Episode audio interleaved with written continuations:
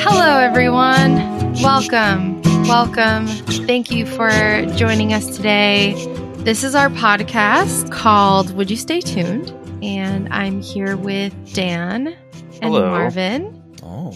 You may recognize our voices from another one of our podcasts called Newbie Star Trek. This And that's is Sarah. Sarah's talking. Yeah. Yep, and this is me, Sarah. I forgot to introduce myself, of course. this is another side passion project of ours. Have a pretty basic goal in mind hmm for this podcast, I would say. We watch the premiere pilot episode of a show, a series, and by the end of that pilot, we decide if we would stay tuned and keep watching. Well, also, one of the things is that sometimes some of us will have watched it and at least one of us will not have. So the idea is that we're always introducing at least one new person Right. to a show. Usually it's because we want that person to watch the show and be like, look at this. So it's kind of like vicariously having them. yeah, th- live there's through just a tiny little bit of newbie DNA in there. just a little bit. Just a little There bit. is. a In this bit. case, uh, both Dan and I have not seen Jury Duty. Um, Had Oh, not- well, I haven't introduced the show yet. Whoa. oh, sorry. Whoa, getting ahead of ourselves. So we also cross genres too. Like we got comedy, dramas, sci-fi. I mean, we are all over the place with whatever shows. We're not stuck to a particular genre. On today's episode, we are watching the pilot episode of a show named Jury Duty. yeah. And it is a comedy that premiered on Amazon Freevee, but then I believed jumped over to Amazon Prime due to the popularity. I don't even know what Freevee is. What is Freevee? Oh, it sounds very similar to what the name sounds. It's like a free version of Amazon. Oh, okay. Amazon Prime. I, I, would guess. see I would see advertisements on billboards sometimes in the, the drive to work. and I'd be like, oh. So it's just if you go to Amazon.com, it was a s- it was free streamable content that was just hosted there. Yeah, it, it's like Amazon's free section, free content section. So this show started off there, but like I said, because of the popularity, it ended up jumping to Amazon Prime, Mhm. Hmm. um, which was a smart move because that really catapulted its ratings super high. I think even higher than Rings of Power or Ring of Power, whatever Really? it was. Yep. Yep. Yes. I can kind of see it. That's kind of amazing considering wasn't Rings of Power a billion dollars Yes. to make? Yeah. Holy shit, it was. Yeah. Yeah. Yeah. Uh, oh yeah. my god, I did not know that. Did you not hear that, Dan? You didn't hear all the buzz around Rings of I Power being a of- billion dollars? if you weren't into Lord of the Rings, you didn't hear about Rings of Power That's it kind of was true. Like I'm not super I'm not a super huge fan of Lord of the Rings. Um I don't hate them like some people do, but Did you watch The Um, Rings of Power, Dan? You didn't, no. right? Oh, well, it's a but that's a potential. Uh, just stay tuned as well. probably wouldn't. Rings of Power only managed to retain only about like 37% of its viewers from the first episode to the finale. Wow. and Jury Duty far surpassed that. Like, so it's very odd. It's wow. it's it's hilarious that This- a this show like podcast- Jury Duty Newbie Star Just- Trek has better retention than Rings of Power. Yeah, Rings of Power did not do well. I don't know where the billion dollars went, but it didn't pay off. Well, I guess we should also just mention really quick. Uh, Dan and I are the ones who have not seen Jury Duty on this. Yes. Dan and Marvin have not seen Jury Duty at all. I have Mm-hmm, mm-hmm. seen it. It's been a while, but I have. And I want to start out before we start actually Well, when you say in. it's been a while, like when did you see it? Like was it two years ago? uh, I'd say about a year ago. Okay. Okay. about a Okay. year ago. Yeah. And yeah, about a year ago.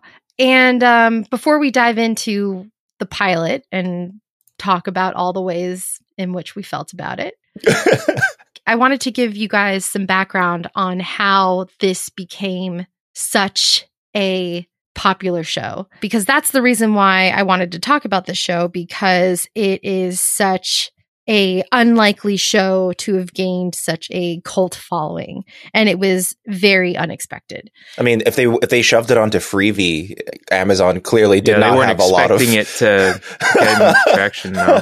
they were not. at all. Amazon was definitely not expecting any kind of I mean, this any kind of success. This is a low but they have budget. Hollywood actor someone Marsden. I literally did not want to choose.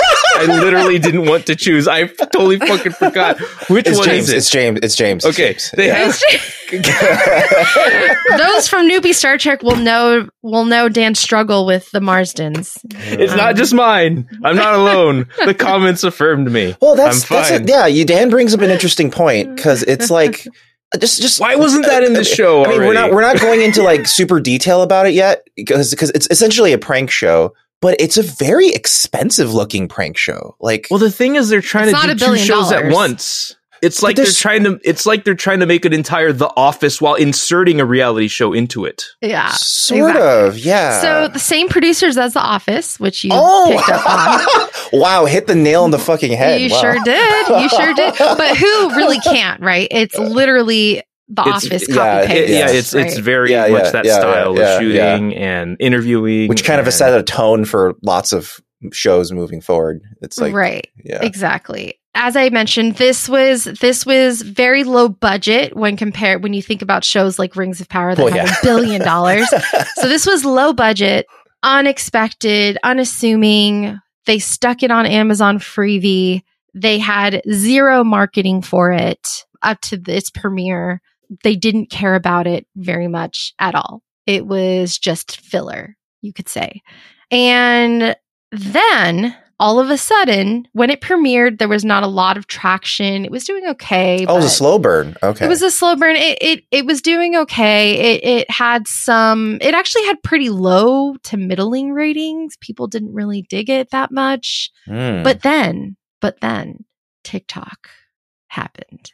So this is a this Mm. is a social media. Yep, Famous it's show. uh, so all of a sudden, No wonder you're the host. all of a sudden, clips. I love TikTok. I absolutely love Mhm. TikTok. And I Mhm. don't underestimate the power of TikTok because this show is a testament to that. So all of a sudden, clips from the show was making the rounds. People were really attached to Ronald, the lead actor. Un- well, he's not an actor. He's, He's the very pranky. Much, he's yeah, he's the pranky yeah. and we'll get into that. But people are really drawn to him, and people started circulating clips online because they found him very charming.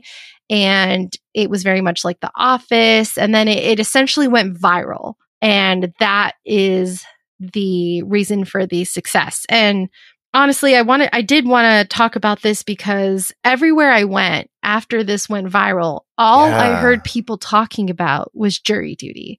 I would be in the airport, different cities. I would travel and I would overhear people behind me standing in line for coffee talking about jury duty and how You sure they weren't just talking about their own individual summons?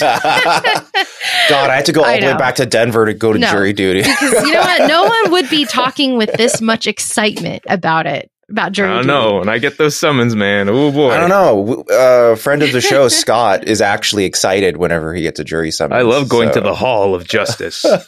And you know what's funny though is a little bit prior to the show premiering, I actually got called into jury duty. It's true. And I so that. Yeah. I started to feel this weird watching this show now made me think about my experiences Yeah. on being in actual jury duty. And I did make it to the box. I made it to the box. And you said I it was like the furthest you've ever been, right? Oh, it was I actually I this is the first time I'd been called for jury duty. Yeah. Oh, okay. I didn't know that. Okay. and at my first time I made uh, it to the box. And, and then this was, within. LA County too, Yep. right? LA County. Yep. Okay, so in your experience, how accurate to the LA County juror experience was this show? Some aspects were accurate. Some aspects were definitely red flags for me. Like I would have been like, this isn't real. There's some stuff they show like right away where you're kind of like, the judge would never do that. Like the judge Yeah. calls him James Marsden. Like you would, the judge would never Yeah. call the juror by their name. Yeah. also, always he is on the a number. phone in the courtroom. The bailiff would immediately been like, "Sir, put your fucking phone away." Like th- they would have freaked out. Like, like it's not okay. But what I feel like they did capture well is there are some moments when you're in real, ju- and I don't know how far you guys have gotten. Have you guys ever gotten to like a box or Yeah, like I've been a juror. Oh, right. Okay. So, Dan, I think we did talk about this before, but Mm-hmm. there are moments in jury duty and being on a juror where there are funny moments. Like the judge will sometimes crack a joke. Yes, Or like yes, the that's attorneys Yeah, yeah. will be say something weird. And like there are moments where I'm just like, oh, okay, this is It's true. lighthearted at Yeah. times. No, to be honest with you, like a lot of a lot of like little bits of this show felt pretty authentic to me and what I've experienced myself in the jury selection process. Yeah, especially the judge. like I felt kind of yeah. like it, there was familiarity here. It was like, ew, I've been here. yeah, kind of. I know, and and and especially the the judge in my mind because I particularly when I most recently did jury duty, Mhm. I specifically had a judge that was Who was on his last similar. case? he was on his last case, but he was kind of like funny and weird and like kind of like, eh, we're here. Let's like you know try to make the this best judge of is it, no you know? nonsense, and like almost every court judge I've seen is like actually kind of no nonsense like him, where he's like, "Sir, sit No, down." like he plays Like, the part fairly yeah. well. Like I, Yeah, yeah. I Yeah. believe him for, for the most part. yeah, I- yeah, yeah, The judge is extremely believable. yeah. So so that's that's a plus for the show. well, he especially needs to be believable. Yes, Yeah. very much so. Now, honestly, kudos to this entire cast because unlike any other show, you you know these people can't turn off. yeah, yeah. Right. You know, It's- like this is the hard. closest thing to the must- Truman Show in real life that I think I've ever seen. yes, which is also an inspiration for this show. Oh, it was uh, explicitly okay. Uh, yes, very clearly. okay. So this all started by Ronald, who is our main character. Main, Mm-hmm. he's not an actor. He's the only person that is not an actor. Every Mm-hmm. single person in the courtroom and surrounding area is an actor. Mhm. And they all have lines, they all have direction. It's been rehearsed many Mhm. times. He is the only person that is not in on it. He's the pranky. Mhm. And he answered a Craigslist ad for what he thought was they pitched it on Craigslist as a real documentary about jury duty. So that's how they got around having the cameras in there. Oh, oh, Well, I feel and that's with how they that also context, like that okay. gives a lot of leeway for everything happening around Ronald. Then Yeah. And is it, and is it also the how they explain like the, the, jur- side interviews. no, not the side interviews, but like usually when you're selected for, you get a piece of thing in the mail, and you have to do this whole calling. Oh thing. yeah, like you need you need your summons. But I guess Yes. they were saying this is a special case somehow. He applied for it. Yeah, so this is this is some, somehow to them that would also help more explain why everyone's wackier because Yes. those are the type of people who would like apply to something. Because if he applied, you would get the assumption uh, under the assumption that everyone else around you is also applied. Well, no, I think also, but you got to remember the first episode, there's a lot of characters that are very adamantly trying to get out of jury duty. I think he is the one you're right. person that they were looking for one person. They were saying, Hey, we're going to do this. I don't, I didn't see the ad specifically, but I imagine it was just going to be Hmm. like, yeah, but they had Hey, to have it's a framed it in some way documentary where it was about real. jury duty. Yeah, But you, maybe you were the only person that has reached out to us, but everyone else has been summoned, right? or maybe they're they maybe they said off camera that there's actually a few people who've been summoned or who've uh we we've gotten from this this uh, casting call, but everyone else maybe outside of like a few people. We don't know the details exactly, but that helps at least make it a little more believable to me because because some of the people there's there's one person in general that that stood out to me. I was like, if I saw that, I would be like, something's wrong, which is the guy who has the camel backpack and mm. he's sucking on water, which is like odd at first, no, but it's like some kind of power smoothie or something. no, no, but no, the second time when he's Oh, at lunch time, yeah. is when he has the second tube like the soy. and he starts sucking up like a, a liquid, a brown liquid, and you're like, okay, this is can't be a real thing. Like, and, he, and and in the first scene he showed up, he even talked about how like his dream is to have like some sort of pouch like permanently attached to him. yeah, embedded or something. yeah, and you're like, what?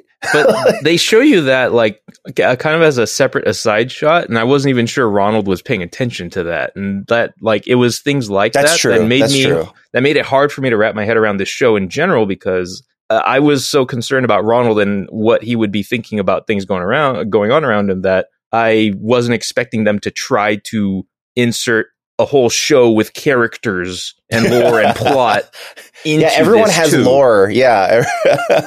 Dan brought up a really good point. I think one thing this show is trying really hard to do, and that it was, I feel like what made it stand out, what made it successful and viral, was that they tried really hard to develop, have character development. Even Mm. though Ronald may have not seen that guy sucking up his like soylent meal in his backpack, which you're right, he probably didn't see it. They're trying to like start the foundation of all of these characters so that you can start to have favorite characters and it's not just Ronald and everyone we're not just following Ronald the whole time. Like everyone has a personality, everyone has a backstory, everyone has Yeah, it- to me, it feels like the true premise of this show is what if The Office had one person who wasn't an actor? exactly.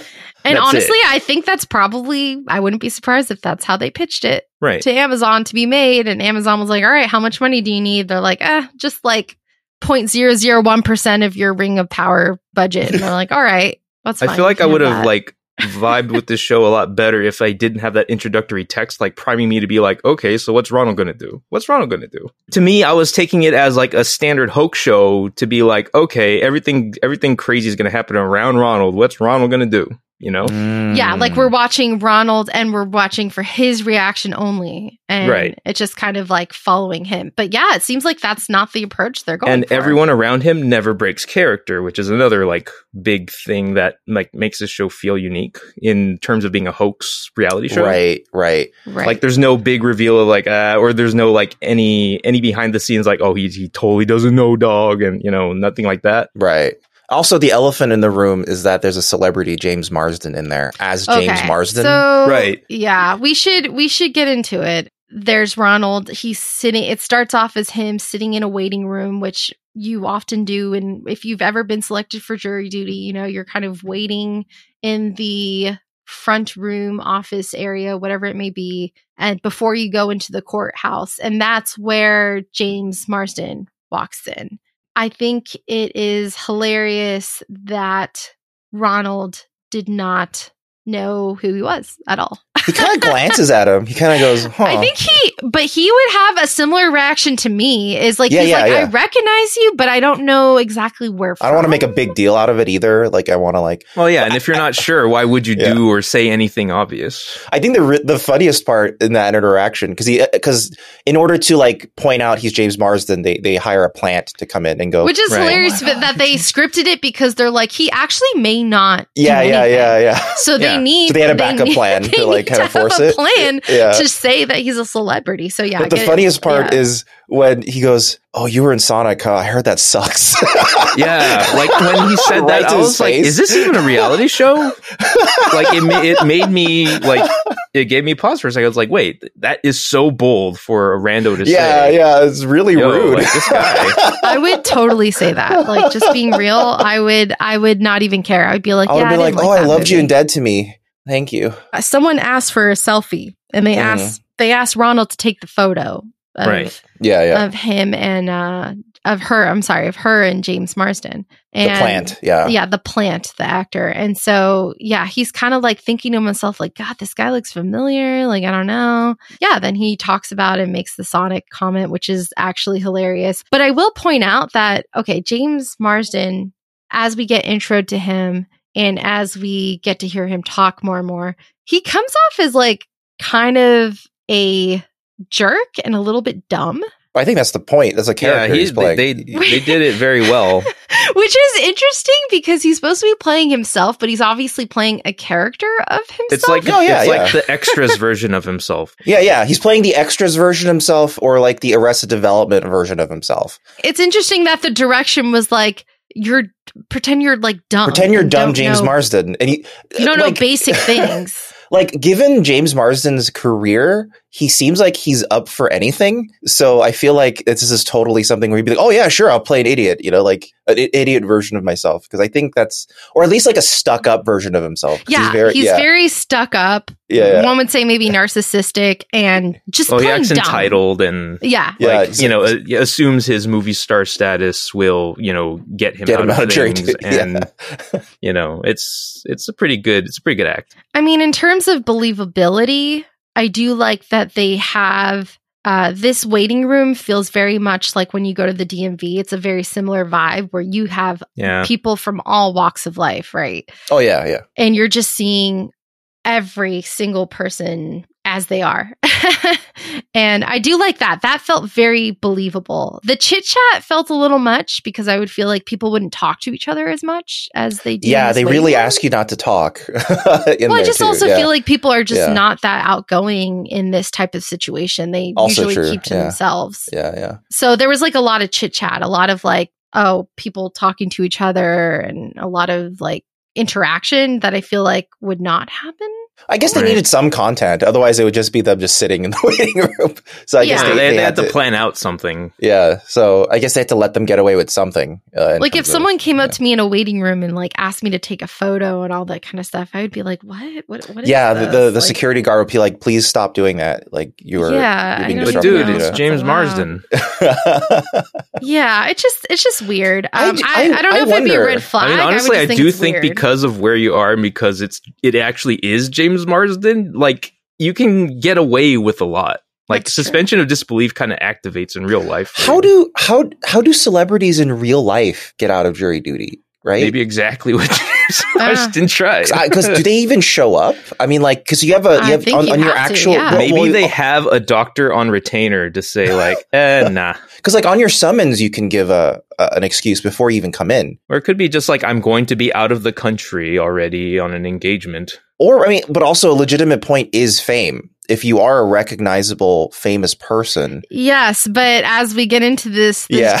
judge, the most one of the most brilliant lines is the judge is like, "I don't know who you, who the fuck you are. yeah, I don't know what you've been in." He's like, "With all due respect, I have no fucking clue who you are," which I would relate because honestly, I until recently, until like what's the show? Um, dead to me. De- Dead to Me, yeah, maybe Sonic. Um, Yeah, I I've never I don't I don't I was X-Men. he wasn't on my red. I didn't watch X Men. I don't know. But what's funny is that in this show, He's like, "Never he leave with doesn't. X-Men." Yeah, he doesn't want you to mention X Men. Never lead with X Men. I, I actually wouldn't have recognized him. I wouldn't have known who he was. So I I believe the judge, and I don't know if you think the judge is like around my parents' age or something. I really don't think my parents would be able to recognize this guy. I think it's like he's he's a type of he's the type of actor where you recognize him, but you don't know his name. Like, or you don't know yeah. where from exactly. yeah, it's like I I've seen him somewhere, but you know, like, yeah, it's don't- I Jason, right? don't- Jason, Jason Marsden. Jason right? He said said- You all heard him. Yeah, and he he does have the whole like Hollywood celebrity hat thing, which yeah, which I think Yeah. is a good, a good, good dress up move, uh, costuming move, is to Probably just the does that for real. it looks authentic enough. It does look authentic. It does. It very Yeah, yeah. much does look authentic. The show also has these side interviews with um, Ronald and some of the other characters. very short. They're like very short sound bites, really quick, just to have him just chime in. Quick Yeah. commentary. Which Yeah. makes sense Yeah. considering the context and like how they would probably be conducting themselves on location. yeah, yeah, yeah. yeah, and it adds to the setup, which is that it's a doc. You know, he's there as a as part of a documentary. Right. Right. It, it justifies them, you know, getting them on camera to ask those questions. And also, at all. wait, he said he's in Westworld. Jade Marsden is in Westworld. Yeah, he's in Westworld. Which one is he? Again? He's one of the He was- uh, he's season robots. one. He He's was the, the- cowboy robot that keeps getting killed. Yeah, he was Damn, the you know main cowboy. Yeah. Now that I think about it, he's been in a lot of stuff. Like he Yes, should, he's I should know him. he's been in a Wait, have you seen ton him? Have shit. you seen Enchanted? Yeah, he's in Uh, Enchanted as well. I yeah. don't know. No, I don't think so. He was an Ally McBeal. He but the more we, yeah, he does mention that. Sh- uh, the more I think about I it, watched the Ally more McBeal, I'm but I don't remember him in it. he's actually in a lot of stuff, and he should be more famous than he is. I think I think Jason Mars or James Marsden. Oh, the uh-oh. reason why it happened. I think the reason why James Marsden his career is not like more prolific is I think because he's just kind of willing to do anything, and he's more driven Yeah. by what entertains him than what makes him a lot of money. Like he was in Westworld season one, maybe at that time outside of Game of Thrones, like HBO's like biggest show. And after season one, he's like, I'm literally going to leave Westworld so I can do the Sonic movie. like, because he wanted, he really wanted to be in the Sonic the Hedgehog movie. So I think Gosh, I don't remember him in Westworld. he's the I feel like cowboy. a lot more people recognize You know- him do you now remember because Dolores? of the Sonic movie. Of course, I remember Dolores. yeah, he's the she, he's the cowboy that Dolores is in love with. For some reason, he he's like he went off my. Ra- Maybe he has that face that like it's very forgettable. Like he's just a forgettable person. I don't know. He's Uh, the he's the bl- Like, uh, he's the cowboy that gets killed so people can you know like get to Dolores and stuff. yeah, I don't yeah. I yeah. remember it. I mean, granted, I didn't watch. Um, I didn't watch Westworld beyond season one. He's not No, beyond season the- one either. Well, Yeah, that was all him. that That was the only part where they made it. Yeah, after that, he quit. Memory of him. he was like, I don't want to do this Westworld which shit is anymore. which is interesting because Westworld really took okay, off. Judge I Sarah. know. Yeah, that's Uh. that's that's the thing. I think he just is.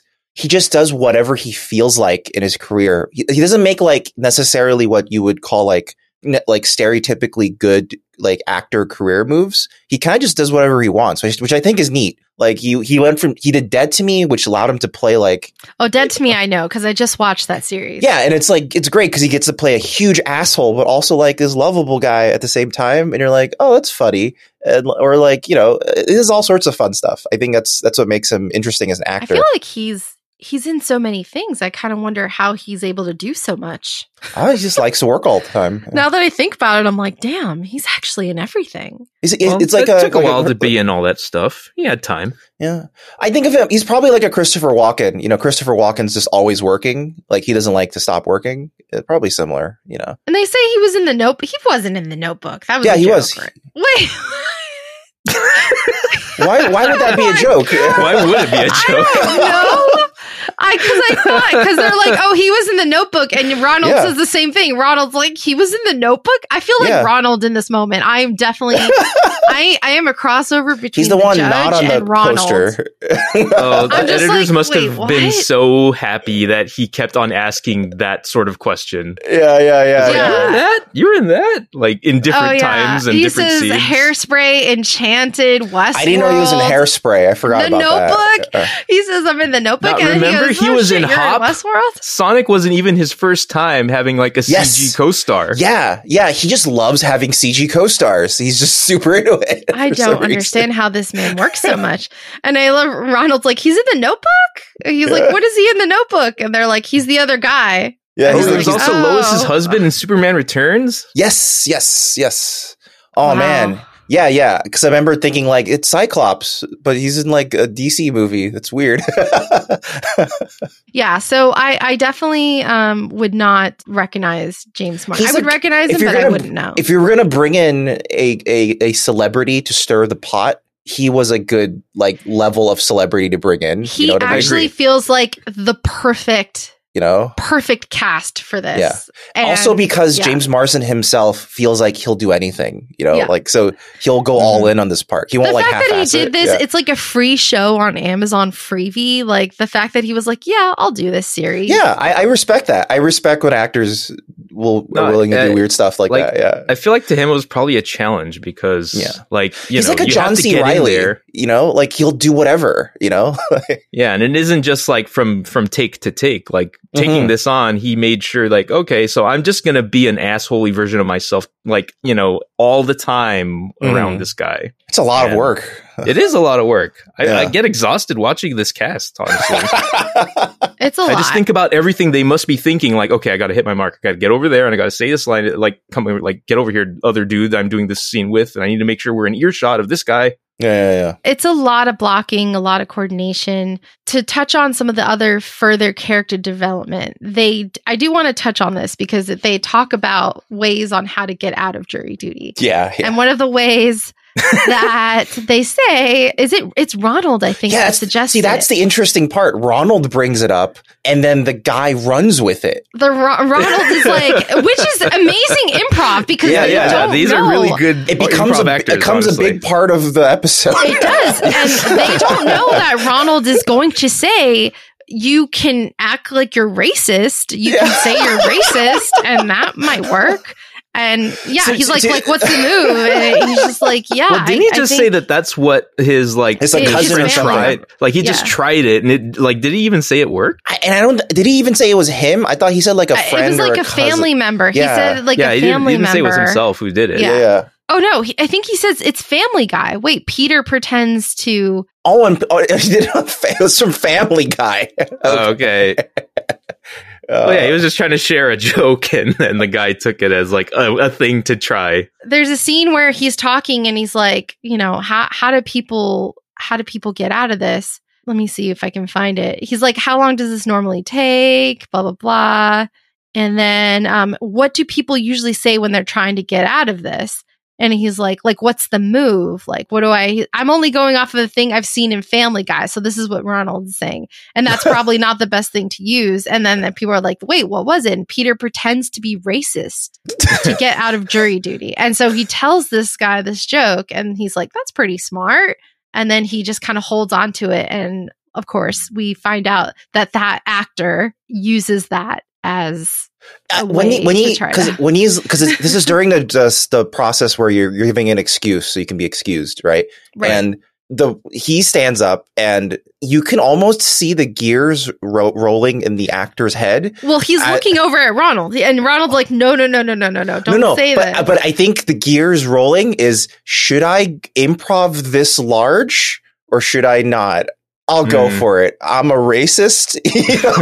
you know? But the best part is this Yeah. actor But it served the is moment, too, 'cause he was looking at hesitant. Yeah, he- yeah. and he's looking at Ronald. Yeah, yeah, yeah. Yeah, yeah, jury yeah. Like it was a very good way to engage. like his Ronald in this. hesitancy about the improv works well as his character. You know, like Mhm. it, it works really well together. And you Uh, can see Ronald getting so nervous. Ronald is staring at this guy like, He's like, "Don't look at me. Don't get look me at me. Don't Don't look get at me me." in trouble. Don't get me in trouble." who told? And then when the judge goes, "Who told you this?" I mean, that's a really good question to fire back. Like these Yeah, yeah, actors yeah. are on it. They're they're doing a really good job. yeah, They yeah. are doing really well, and I I do like that piece. In terms of court proceedings, from my recent jury duty experience, this is pretty accurate. They Yeah. they It's go close ahead. enough. Yeah, Yeah. they they go through and they say, "Hey, is there anybody that needs to be excused?" And everybody stands up and they kind of say all this really personal shit. an old lady who's like, "Oh, I'm about Yeah. to die." He's like, "Oh, please go home." Which You know, is like- kind of my experience too, because when I was in jury duty, the judge explicitly commented that, like, you're going to hear kind of personal, in depth shit about people that you Mhm. don't know at all. Like, you just know them as a number. It's going to get really real. And we're going to be basically, we're going to be open here. That's kind of the, i would say, the fun part about jury duty in some ways, because you hear so much about, um, what's going on in people's lives. Like they say, okay, this one man stands up and says, I gotta have surgery. And then the judge in front of everyone, and it all has to be public. I think that's what I'm trying to say too, is it, it can't be private. Everything has to be said in front of everybody. Right. Like there's no privacy. Well, in my experience, the judge has been like, if there's a matter that you need to discuss with in more in a more private detail, you can approach the bench. That's what I've heard as well. You can, but I feel like it's got to be. Usually, they're like, you're gonna hear stuff. Everything has to be public mean, unless it's Y- like, yes, they do ask a lot of personal details, but like They do, yeah. They give the option to the jurors to be like, You're allowed to it's something you- sidebar. yeah. yeah, it's like they don't say, "Well, allowed say it, to. say it, say what You trauma you've experienced." to. It just feels like, especially when they're going through the jury selection and they're asking you questions, it feels like I remember it feeling so invasive sometimes, like about these people's. What, how did you get out of jury duty? Like, what did you say? I don't know how I got. Okay, so I have a theory about how I got out of jury duty. I or how they released me from jury duty. I made it all the way to the box, so I was really, really, really close to being on the actual trial. Mhm. Mhm. But I learned that the attorneys and the judge do have your real names Mhm. They have Well, yeah. access to your real names. And in the recesses that we would take, the breaks, they are allowed to research you and Mm. Google you Mhm. and look at your social media. And that's where I believe, I really strongly believe that I made it all the way to the box because they hadn't had a, a, enough of a chance yet to Google my name or Google me or anything like that. Wait, did they say that like in between they will be checking your social media accounts? I know they and- do. No, they didn't say that. I just know that they do. Like that's that's if they're allowed to and that they and they have my full name. So I was thinking if I'm an attorney, the first thing I'm doing is looking you up online. Oh, like, oh, this Sarah, that- Sarah yeah, girl who's seems this fine. Sarah girl? oh shit, she she, punches little dogs. Oh, well, we can't have her on the jury. yeah, jury. we have a whole She's gotta be case there. is We have about, a dog puncher on trial. Yeah, we we're we're trying to persecute an animal cruelty person. You know, it seems like she's pro animal cruelty now. Um, but I really believe so. The case I was part of was a big corporation versus one person. And so a lot of it was just like, how do you feel about the big mean corporation Yeah. going after going after the little one, you know, or like versus the little one person who doesn't have anything, you know? And if you do a simple Google search for me or look at my social medias, you can tell pretty clearly that I am progressive. I'm a progressive Democrat. I don't really feel sorry. sympathy. I don't really feel sympathy for big corporations. Um, so I'm definitely not someone that a big corporation would want to have on their juror because I have I'm- biases against big corporations. I th- I'm I'm so glad that you finished your sentence because I thought you were about to say, as a progressive Democrat, I do not have sympathy. I do not have sympathy for big corporations. As a Democrat, I sympathize with no one. As a progressive, no sympathy. no sympathy. So I feel that's my theory is that they saw that I supported people like Bernie Sanders and more I was more progressive and I'm very anti-establishment, democratic establishment, hate Republicans. I just I'm just very left leaning. Just hate them. So Just hate them. Every last one of them. I hate Especially Republican those of you in the listeners jury. Sorry guys. She meets you in an alley and you say Republican, you will die that day. So that's my theory as to why I got out of jury duty because the side that excused me was the corporation side. They kicked me off. Their attorneys were like, "You got to go." This is a So civil was my- case. You were on a. It was on a civil case. Yes. Okay, a- okay, Yes, okay. civil case. A, a lemon. A lemon case. Okay. Okay. A lemon I've law served case. on a I've served on a criminal case, but it was an open and shut DUI. Yeah. Oh, okay. Um, I was. yeah. I've I've actually never uh never made it to the actual trial. And the la- the closest time I did, it was kind of a comical situation. The they were trying to show the difference between. I, I told you guys this, but I don't think I said this on a, a podcast. Uh, the judge was trying to show the difference, or not the judge, the lawyer was trying to show the difference between direct evidence and circumstantial evidence. And then the the lawyer was like, "Look at this balloon. I'm going to pop this balloon in front of you. You saw it. That's direct evidence. Now I'm going to take another balloon, put it below my desk. Now I'm going to pop it. Now I'm going to take out a balloon that's been popped. Now you didn't actually see the balloon getting popped, but you heard it pop underneath my desk. And you know that in the past I popped balloons before. That's circumstantial evidence. And in, in the eyes of the law, both are exactly the same in terms of strength. And I immediately went, I don't believe that. and uh, I actually got into an argument with the lawyer, and then the lawyer dismissed me. yeah, uh, the last time I was like on jury selection, I was dismissed because I got a little pedantic too. really? well, it's it's because it's because the lawyers. It felt different the sec- they that, that push time. you. Yeah, Uh, they're kind of like the way they were trying to frame, um, like the oh gosh, what was it? It was like what they were trying to define what what su- sufficient proof was, bef- like and like make us Mhm. like they were having us agree that their definition of proof was absolute Mm, Mhm. mhm. and they were framing it in a really weird way that I can't remember the exact wording of it. I was like, no, I actually don't think that, you know, like I can say that. I can't agree with your statements there. Yeah, And then they just said like, okay, fine. you, like you, They're you're, you know you're- what, Dan, get the fuck out of here. like you were kind of saying that your standard of reasonable doubt is stricter than their standard of reasonable doubt. Maybe It So that kinda- was, yeah, it was, it was something like that. It was very Yeah. much like yours. what was yours about? What was your trial about? Oh yeah, open and shut DUI, the one that I actually served oh, oh, on. Oh. Oh, But the whoa, one that I okay, was on okay. jury select- Oh no, the- Sarah's was about. Okay, Mine so was Sarah's a lemon. about Mine was a lemon, lemon law. case. Corporation. Okay, Lemon sorry, I got mixed up. Dan's was a DUI. Okay, okay, Yeah, that's mine was a, a just your standard lemon Okay. lemon law. Yeah, Uh, mine was time. mine was an ex- indecent exposure case. Oh, okay. That's kind of fun, actually. well, a, a prisoner having indecently exposing themselves. whilst in prison. Yes. Okay. Wow. So Yeah. committing further crimes while in prison. Yeah, which I was like also suspect about because I was like the I think the lawyer, the defense lawyer mentioned mental illness, so I was like, okay, so if if they have a mental illness, like like a standard of being clothed is different. like you know, Yeah. depending on the circumstance, are, are we really going to prosecute this person over this? Like, Yeah, that feels a little a little extra. I mean, Yeah. Going to going to court for it know. seems like a going, bit much. Yeah, going to court. And what are we talking about? Like, just apparently Flash indecent exposure something? to another uh, corrections officer, and okay. I was like, okay, Wait, but But was it a corrections officer indecently exposing? no, no, it was.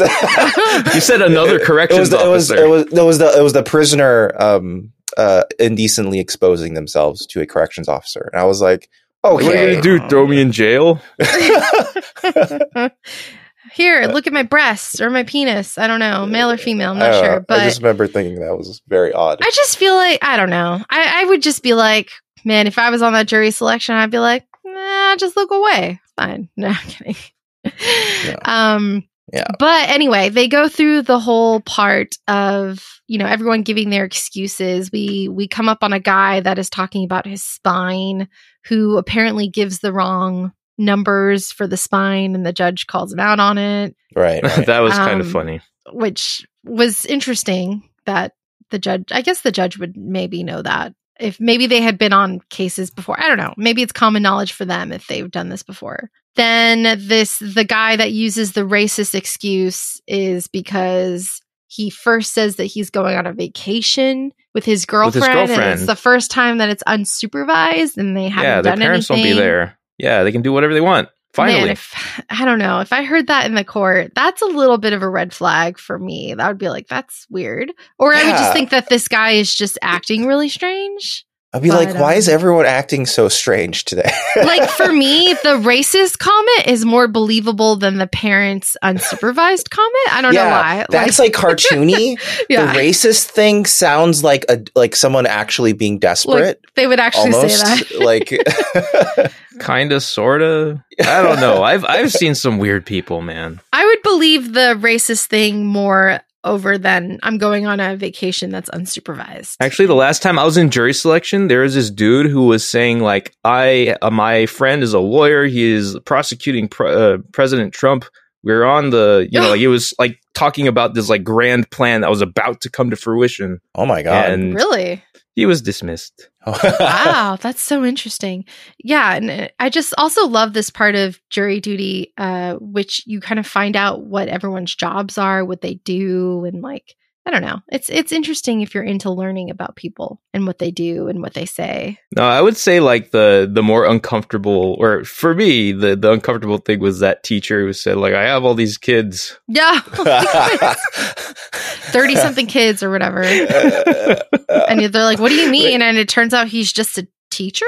I. Yeah, I mean, like, like trying to frame it as like his children is like it's weird enough, but his demeanor while doing it was like really weird and skeevy. It was off-putting. yeah yeah yeah, very. these, very these are the moments where I, I kind of it's it's weird there's a there's a fine line you have to walk between believability but it being funny right and Right. it's it's hard to like kind of suss one over the other and i guess they're choosing to ride more on the slightly comedic end of it but it still ends up being pretty dry overall you know what i mean Right, it's like a- right.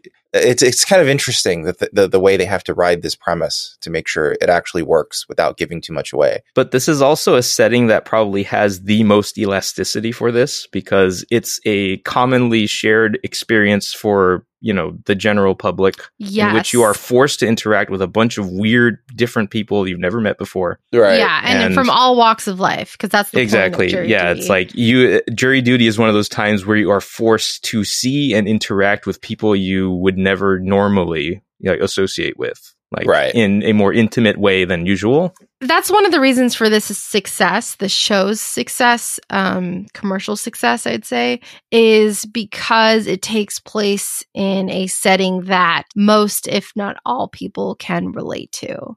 Yeah. Similar to The Office. An office Mhm. space is a That's true. I guess that's true. Yeah. that most, if not all people can relate to at some point in their lives. Cubicles, water coolers, break rooms. You know, we all know printers, jury duty. you know, like we all know Printers. printers, scanners. Everyone can relate to like Keyboards. trying to get the, Good old printers, man. the trying to get the office printer Classic. to work. Those LCD monitors, huh? Those old Yeah. LCDs. Mouses, am I right? Am I right? Fucking Um, mi- those those fucking trackball people. Fuck those guys. Oh man. Or you know, people Listen, have they the, have RMS. have you ever seen have you ever seen those those mice uh mouses mice i don't know Meese? that are meese um that are like the vertical, Vertical mice, ones? yeah. oh In fact, my Dan just got one. what no Yeah. that's Yep. bananas See, look, yeah. it ran out of batteries, so I'm back to using my normal. i don't right now. like it i tried it once on my coworkers It is hard. Yeah, I, I I borrowed my coworkers once too, I didn't and like, like it's it. it's really hard to click. It's awkward. Like, yeah, do you I- like I- it dan I am getting used to it, but it ran out of battery before I could get fully used to it, and it's making me discouraged. So it feels it feels weird to me but it's supposed to be like ergonomically better for your hand i guess yeah. I'm trying to combat some, The, some pain. it's when you have um apparently I forget the term. It's called. It's called. I think it's called scissoring. Actually, uh, when your Oh. your, your forearm bones oh the are, bones are turned, like that's Oh, what's yeah. th- that's the real issue. It's that those bones are scissoring, and that's causing an issue. Um, Well, it's the only time it'll be an issue. Um, so then, um, I think they they come back for the next day. no, they do lunch. They do. Oh, do they? Yeah, do it's just a lunch? lunch They break break. for lunch. Yeah, and that's the that's the crazy part where James Marsden's like, okay, I'm going to do like a really big thing to try to get out of. I'm going to yeah, and it's make also it even more known how big I am. I'm going to buy everyone lunch when the judge comes back because Yeah. I saw him walking He's out. trying to get the judge to understand that I'm a big celebrity. I'm recognizable. Like, hey, But at the Let same time, they're also setting up a reason for why the judge will suddenly be a hard ass when they get back into the, into the courtroom and not let anybody go. Good, good planning. Yeah, it's a good plan. Yeah, like they, The- they they have him, you know, have an injury by you know about his car and the yeah, window what and whatever. the fuck with the car? His car got broken into. Yeah, so so What? his story he's claiming is that he was going to get lunch from his car, but someone broke, Broke into the car, which is like kind of nuts to do in a in a courtroom parking lot, Oh, yeah, like Yeah. where it's full of cops. but it is uh, L.A., so I don't know. Yeah, it, it- it's not impossible. It's just if I were a car thief, that's the least likely parking lot I would probably target. I but mean, the fact of the matter is, he walks back with a bloody yeah. hand. Yeah, he comes back with a bloody hand and he's freaking out. And uh, James Marsden's like, oh, didn't work. But he buys everyone lunch anyway. And then we go to the next day. And then we go back into selection. Next day or just after lunch? I think it's next day. They actually came back the next day. Yeah. Okay. Yeah, because I think at some point they they come back for day two, and yeah, because he says I watched Sonic last night, dude. Yeah, yeah, yeah. Oh, right, right. And- yeah, Dude, yeah, I was right. so wrong. Trying- He was he's like- trying to make up for the really Yeah, shitty yeah. comment about saying that Sonic. It's like, dude, I was so wrong. That was actually really great. yeah. He's like, I watched it last night. He's like, it was fire, bro. yeah. So he he obviously feels bad. I like about that he's like- sucked. He's like, Nice. you know what? I'm gonna be James tried. Marsden's friend. I'm gonna try Yeah, his he's, he's friend. actually trying to be his friend. So he tells James Marsden, I thought it was hilarious. It was really good. And then James Marsden asks him, Did you buy it or rent it? And he's just Oh, like, yeah. uh, Yeah. on Hulu. I just watched it on Hulu. And he's like, ah, if you bought it, I would have made a dollar or something. oh, like this that. is like a this is like a, a slight jab at the fact that uh, we're trying to they're trying to get more streaming rights. yeah. residuals So for that streaming. might have been a commentary on that. And so he just Mm. was like, you know, oh, you should have bought the Blu-ray or something. Yeah, because because uh, uh, uh, VODs actually have a different contract than streaming, so that's why. Actually, so. Yeah. So that was that was I liked that line. That was that was pretty funny for him to say that. I don't even know if that's true. If he would get a dollar, is that really where? Probably they're not a whole No, dollar, no. but probably he would get There's a bigger probably cut. a grain of truth to it. Yeah. He definitely would get a bigger cut because there's Yeah. a different deal. A dollar between- felt yeah. a lot to me. Yeah, right? yeah, Like- yeah. But that was a lot. Exactly. So, and what is this? This lady says she works for or Reddit Bureau of Investigation. Yeah, it's like one of the worst jokes in the episode where I think they're I think sh- they're trying to be like she's one of those internet detective people. Oh, yeah, like the she just internet takes it upon sleuths? herself to yeah, like try to solve crimes on her own or whatever. So And, that uh, that is a thing. Yeah. Well, no, that's not real. The Reddit bureau. No, no, I Oh, know, yeah, but there yeah, is yeah, yeah. there Yeah. are communities online. Oh, yeah, that yeah. try Yeah, like there are people out there doing this. and they're the worst. Like- Yeah, they have solved some cases, but sometimes they've done more damage. the vast majority of the time, Um, they're yeah. causing it more is damage. irresponsible. right, exactly. and they're doing it for the views. They're not doing it for the actual, like, you know, Right. kindness of their heart. Uh, so Yeah. know. So this is where they go through, they then go through the excuses, which we touched upon the guy with his back issues, the racist, who then says he's not racist. And Good tag Yeah. later when he brings it up one more time. yeah. and then this guy, the weird, the weird uh, water backpack guy, he's into cybernetics, I guess, Mhm.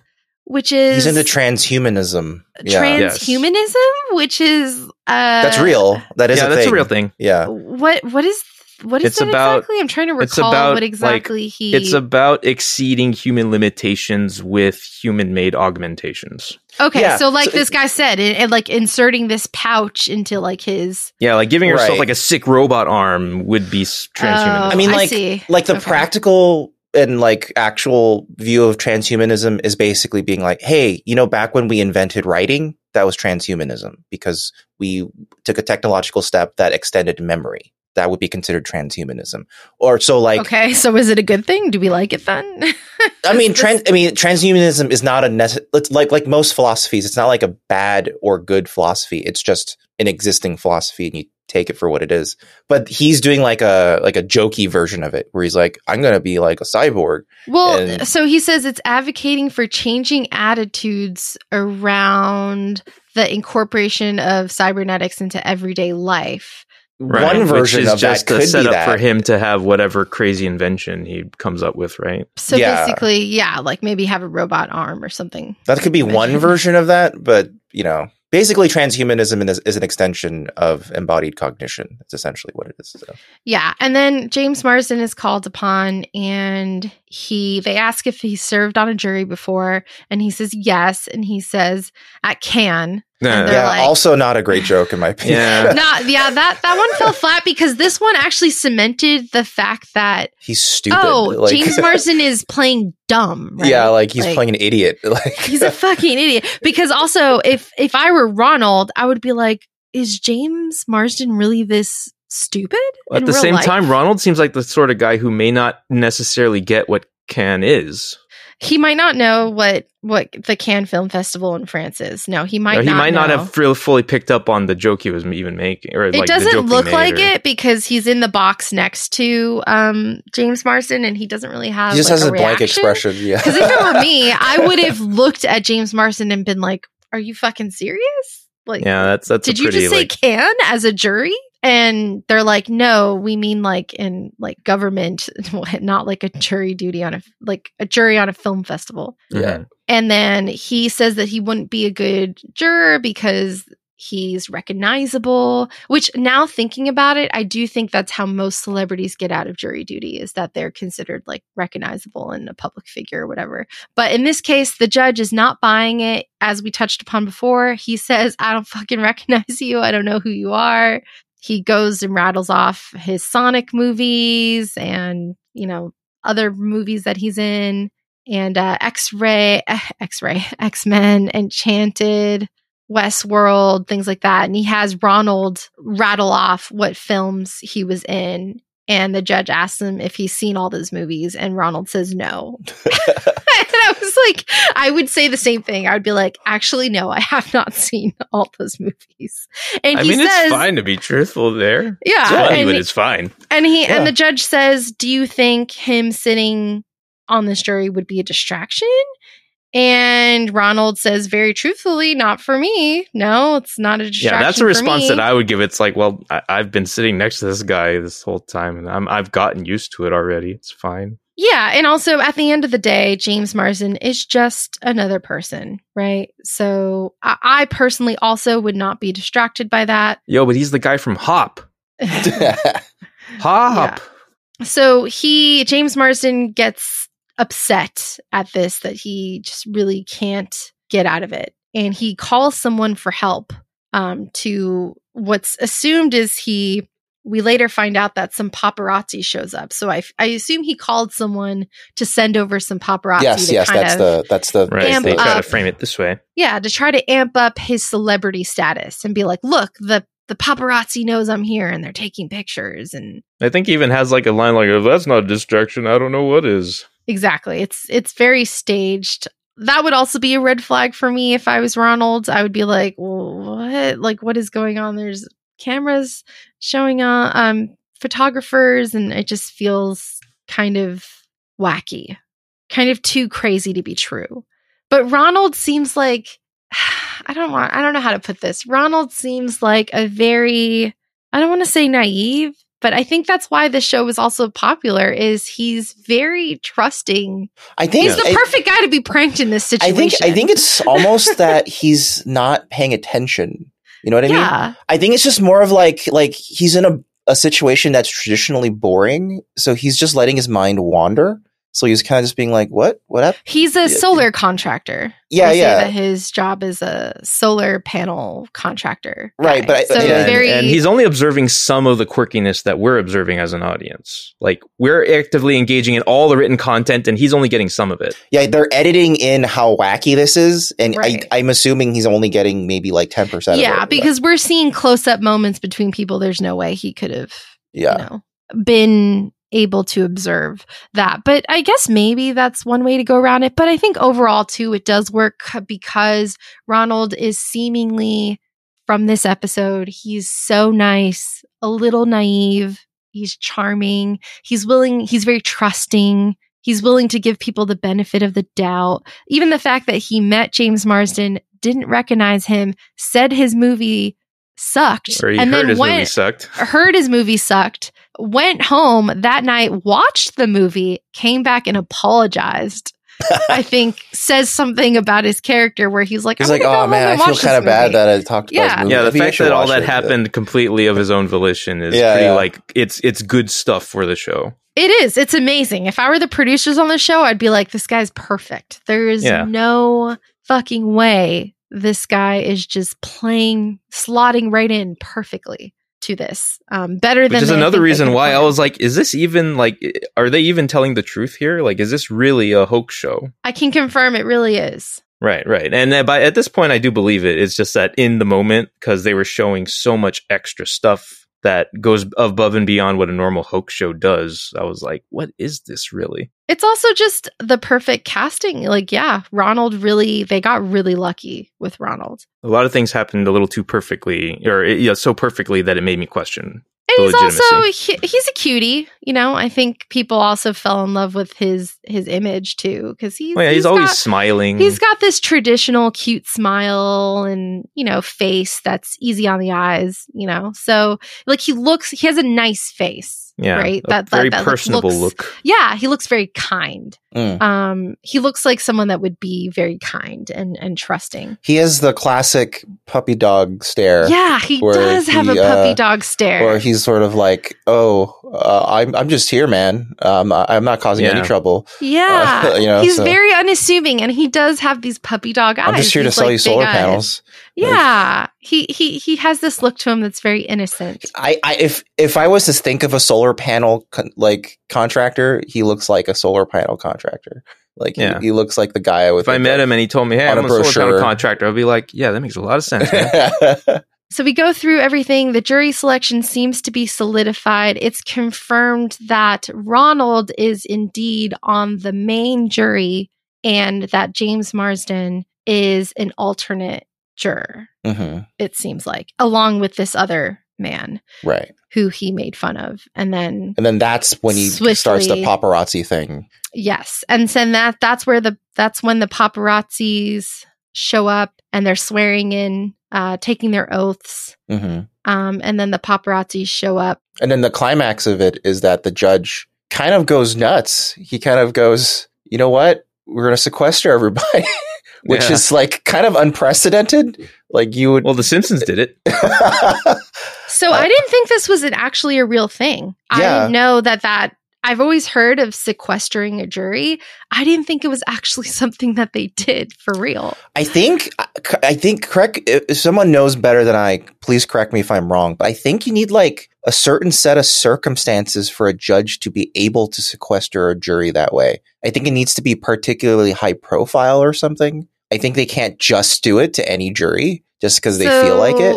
So That would have been also a red flag of mine is I probably would have gone home and been like, well, what does is this? mean? or am I? They allowed to do that? Like you know? It seems like it would have to be like a OJ Simpson case Yeah. or something, or but they No, almost have to for the premise of the show in order for it to work. So Mhm. they they have to, or else there would be no show, right? right, right, yeah. Yeah, I don't know. Maybe I should look it up. What the sequestering? Apparently, uh, according to Wikipedia, Yeah, what does sequest- Wikipedia say? sequestration is most commonly used in high profile trials in which media coverage and public conversations about the case may be so ubiquitous that it's difficult for jurors to avoid. Yeah, which is not the case here. Yeah, it doesn't Uh, seem like it would be the case. I think this- they, the producers tried to make it the case by the paparazzi showing up, but that's I feel like that's not even That wouldn't be about the case. It would just be about James Marsden. So Oh, okay, and and here here just for a little more context, like recent high profile cases that like this would fall under is O.J. Simpson ninety five, George oh Zimmerman God, in was twenty thirteen, and Bill Cosby in twenty seventeen. Oh, okay. See, I was right about OJ. Right, I, that's exactly the first case I thought of. Was like that Well, is one where you definitely need to sequester a jury. I mean, like Mhm. the, the like the Donald Trump grand jury was sequestered. You know, they they had They all should also be, yeah. Anything that's related, all the ones you listed are definitely cases where that would Yeah. be appropriate. So I think we've answered the feel like question. it does happen, or it In can. fact, I think happen. the Donald Trump grand jury was actually a secret grand jury. I I think that they did that. So, um, but anyway, yeah. So, I mean, but obviously you need, some, you need some suspension of disbelief in order for the plot to, and luckily they have a guy who seems to be like, ex- he literally says, I'm excited. So he's like he still down. thinks this is part of the documentary thing, and he's just walked into like, hey, this is actually turned to be really. wow, this documentary is turning out really well for you guys. yeah, I think that's probably what's going through his mind. I'm kind probably. of wondering why do you think they put James Marsden as an alternate jury juror and not on the main one? I was kind of Maybe it's because James. Marsden didn't want to have to directly act so much. You know what I mean? And he might be more Maybe. like, expensive. why not put him on the main? It's also, I think it's just so that he doesn't have to like expend as much energy. Because Maybe Well, I- I maybe feel we'll like find this- out later why. Well, that yeah, is. like this question would probably be better answered by later episodes that we can't see yet, or at least like I it's can't it's see clearly yet. it's clearly set up that way and it seems like it's done as like a plot line of some kind like he's an alternate juror for some reason maybe something happens to one of the jury members I think it's also to have the the the kind of drama for him at the end where he's like, I got out of it, but I didn't. Right, it's it's them Eh, writing out a bit oh, of the and very last there. possibility I'm in. You know, so I don't know if I like want to care that much about that fictional drama that they create for those moments. It's like I want to know about Ronald, and I don't care exactly that you know these guys are trying to develop. uh, You That's know, my problem with the here. show. It's that like part of it is like the the like w- we're in on it immediately, right? We we don't need to like be continually showed a fiction. Like we know that's a fiction, so th- that part of it, it you want more ronald yeah, because because the fiction is immediately not interesting when we're told to not suspend our disbelief anymore. We're immediately told not to. I think, yeah, that's just what I I, I personally think think about. i i can see what you're saying and and the last couple scenes here are they all go into a room and there's kind of like a cnn interview chair set up yeah, yeah, yeah.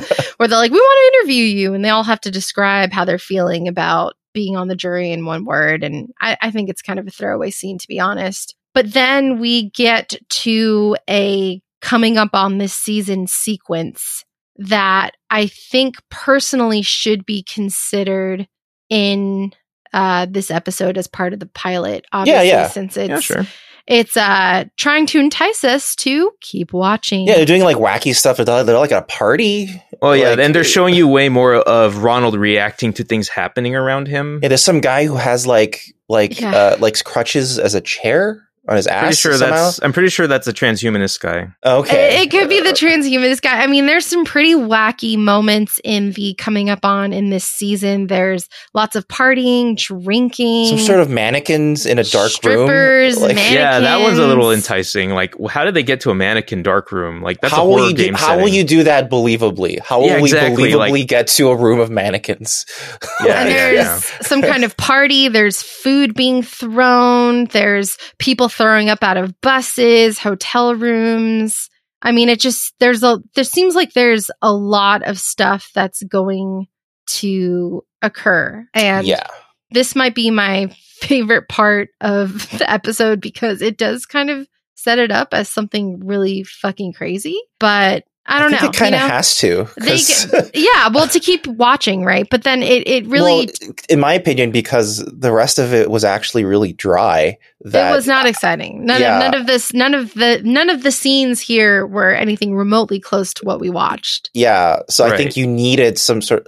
I have a. f- I don't know. At least in my personal experience, I was watching. And I was like, oh, okay. And then like the montage at the end happens, and you're like, oh, they get really wacky somehow. How does that? Yeah, so they actually do do the thing that I thought they were going to do. It just comes later. yeah, kind so, of.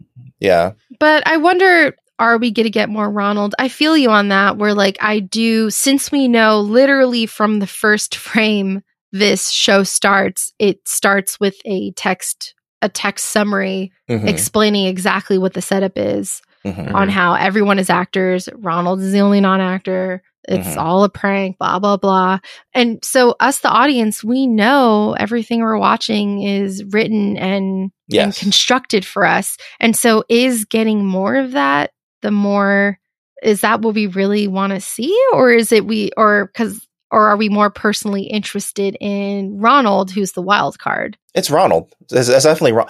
So so the the problem is that once you know it is a prank, the entire tension of the prank is about how the prankee reacts, right? Right. And I Yes. think we also live in a world where the bar has been set really, really high for prank style shows. I mean, like back in the day, you had like oh, yeah, Yeah, Let's yeah. get into it. Well, Let's, you had, let's like- talk about the history of prank TV yeah, shows. because you had like you had Jackass, you had I mean, how many for Yeah, what was- yeah, but how fucking long was Punk'd on? You know, you had the Tom Green show. You know, you had all these shows, right? Wasn't there an actual show called Pranked? Uh, maybe. Uh, I, I don't. I don't know. But then, but like, we should also talk about Nathan for you. well, that was what I was gonna say. Is that like this is this is a post Nathan for you slash the rehearsal. rehearsal, world, Mhm. and they're essentially doing a version of the rehearsal that is way less interesting, in my opinion. oh like- yeah, Like Nathan for you alone. he- okay, like yes, it's broadly funny. But the audacity of what he's willing to do in Nathan for You and the sincerity by which he he not only interacts as the Nathan for You character with the prankies, but also the way to interact back is the tension of that show and with the rehearsal. You know, the tension isn't that, oh, we're like interested in what's happening next with whatever characters Nathan's bringing up. The tension is that we're all in on the joke, but we want to know what happens next. Like we're going along with the journey with Nathan to kind of see what really happens next. And sometimes the results are wild. Like he literally has been on the news for Nathan for you like 10 so times or something. let's for those who haven't seen Nathan for you. Like me. Let's oh Dan. oh, okay, well, we're well, adding that to the fucking list right well, now. Well, let's let's summarize it really quick. So Nathan yeah, for let's you summarize it. Yeah. the the p- I, mean, I parodical know the prem- premise. but- yeah, the parodical premise is that he is a small business uh, helper. Like he'll come in and help. he has a small business, degree, which is Yeah. true. Yeah, he legitimately has a business degree, Yes. and he legitimately like went to school for this. yes. And he goes to small businesses and offers them things like, hey, okay, so you're a coffee shop, but you're not doing too hot. What we're going to do is we're going to rebrand your coffee shop Dumb Starbucks. And because of that, there's a parody law that allows us to just call it Dumb Starbucks and it's going to make bank. It's going to make so much money. And the funny thing that happened uh, in that is that the guy who was actually just the coffee shop owner. Actually hated the idea and rejected it in the episode.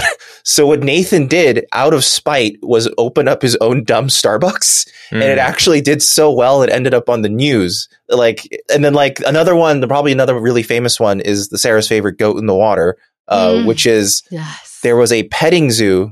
Oh, there was a farm. It was a, A farm. farm. that was doing poorly, like financially.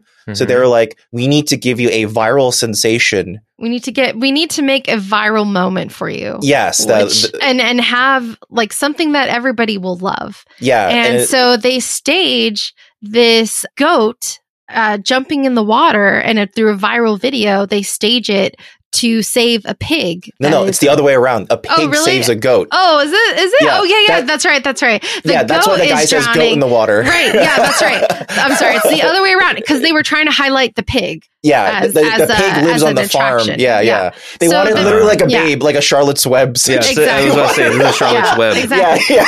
So the goat, the little baby goat, is in the water, but it, secretly it's being held up by a team of scuba divers, and there's a track. There's and a everything plastic track. There's a plastic track for everywhere. There's animal safety coordinators everywhere. It's all very coordinated, but looked to look organic. And so the goat ends up in the water. The pig jumps and Mhm. guides the goat up the bank to Yeah. safety. And it goes, it, they post it online and it goes viral organically. yeah, like Nathan is legitimately shocked. It gets like a million views because in like three people days. love animal rescue videos where this little and the guy's screaming goat in the water and they hire a guy to just film it on his iPhone or whatever yeah, and it goes viral and it goes organically viral Nathan is blown away Yeah. by what has and happened and it actually is like has almost gone too far. So he actually tells the the the farm owner, uh, "We can't actually attach your name to this now. I think this has gone too far." you will have not you will basically have non-stop business if we attach your we might actually damage your business if we attach to this level of attraction to it. like that's So- how that's how popular it got Yeah. and so there's there's endless episodes of nathan Yeah. nathan of this all going of his then- episodes going viral right Of- Yeah, but then there is the rehearsal, which is the follow up, and which is actually closer to what jury duty is. So the rehearsal Mhm. is actually kind of a sequel to the last episode of Nathan for You. The last episode of Nathan for You, long story short, he's trying to get a friend of his to reunite with a long lost love, right? And what happens is that in order to get his friend to practice how he would talk to her, he stages on a on a set like a room, a fake version of his long lost love and has his friend come in and rehearse like different ways of like meeting her Yeah. and what he would say and how she would react and all that, right? But this long lost love is real, right? Is real. Yes, this is all real. So basically, it's he goes at lengths to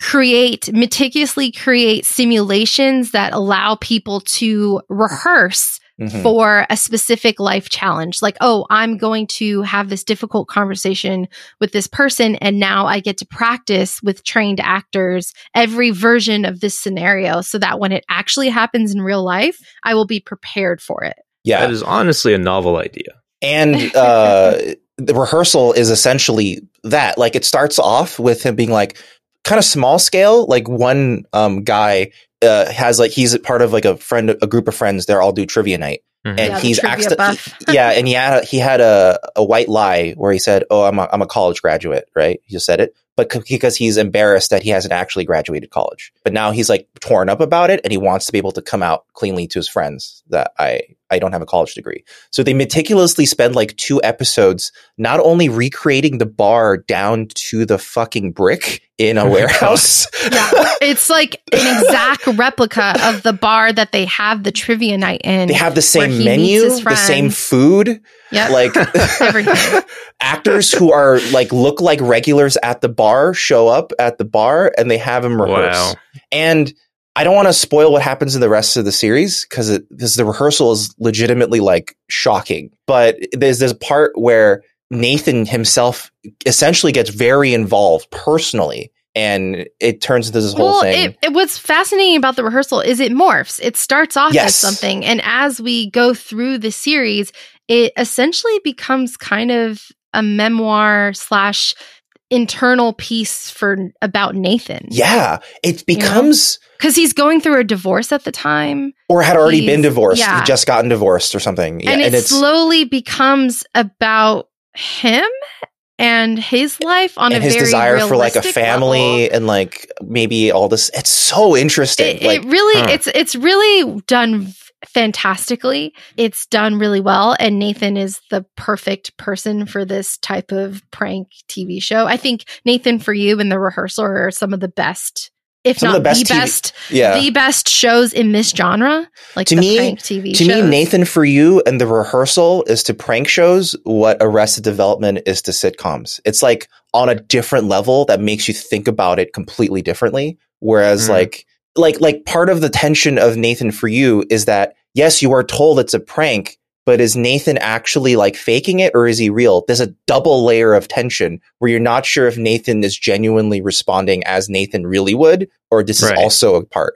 And that's kind of like what I it's I half and half sometimes. Yeah. yeah, you, sometimes you wonder, is that a genuine response or is that really Nathan? Especially in the rehearsal. In the I rehearsal, mean, I you're think like, when he found out that in Nathan for you, that one guy like collects and drinks like was it drinks his- little boy his- pee? his- uh, yeah, he his- look, he- His, he's like, he was like, Something you know, that. he was like, I've seen a like, Minors clip of that. pee. Yeah, yeah. Uh, I think Nate, that was a genuine reaction yeah. from Nathan, yeah, the Yeah, person. he's like, he's, he's like, you know, like, "You sometimes I drink my pee?" grandson's pee, and he was like, you what? He's like, I'm sorry, you, you what? Like Yeah, that. it was le- just legit Yeah. bewilderment. and I'm sure like, many people have seen and that his clip, response to that was, uh, his response to that was, it doesn't have to be a grandson's pee; it could be any little boy's pee. yeah.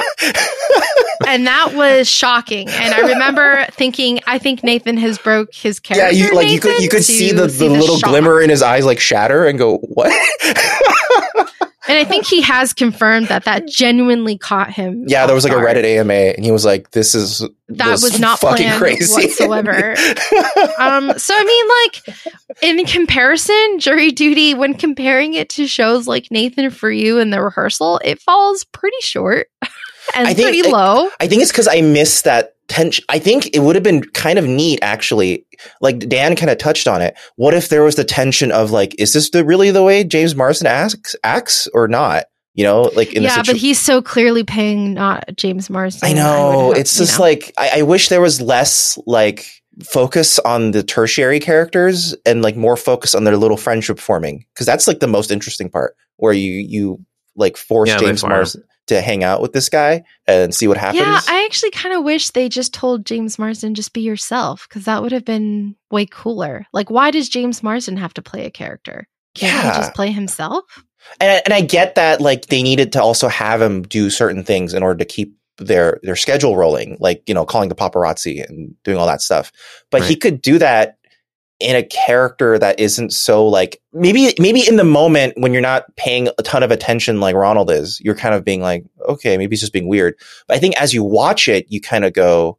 That that feels like a performance. I think that's the genius of Nathan is that Nathan Fielder knows exactly how this will look on TV. Like Yeah. he mm. seems to like really strongly craft not what the people are seeing, but what the viewer is seeing. Yeah. He's le- he's not that he's not as interested as what's actually the other people are responding as. It's more about Mhm. the final product of the show, not the prank. So I think that's what makes his approach to it really fast. He's like he's treating it like a film where he's planning it from the edit. You know, like Uh, Nathan is a he's a comedian, right? So he he's a comedian, so he understands how to and a magician. So he has this Yeah. idea of, of like illusion and how he to like, understands how like- to set up a joke and a funny scenario because it it's what he also does. He knows how to do that. Yeah, yeah, yeah, yeah. You know, so but I mean, I don't know I don't know if there were like legit comedy writers on this show. I mean, obviously they're the same It's from producers the as office, people, right? Yeah, so there's got to be written in some way. Yeah. Yeah, but I feel like, I mean, The like, there are all these was writers not a on- prank like- show, right?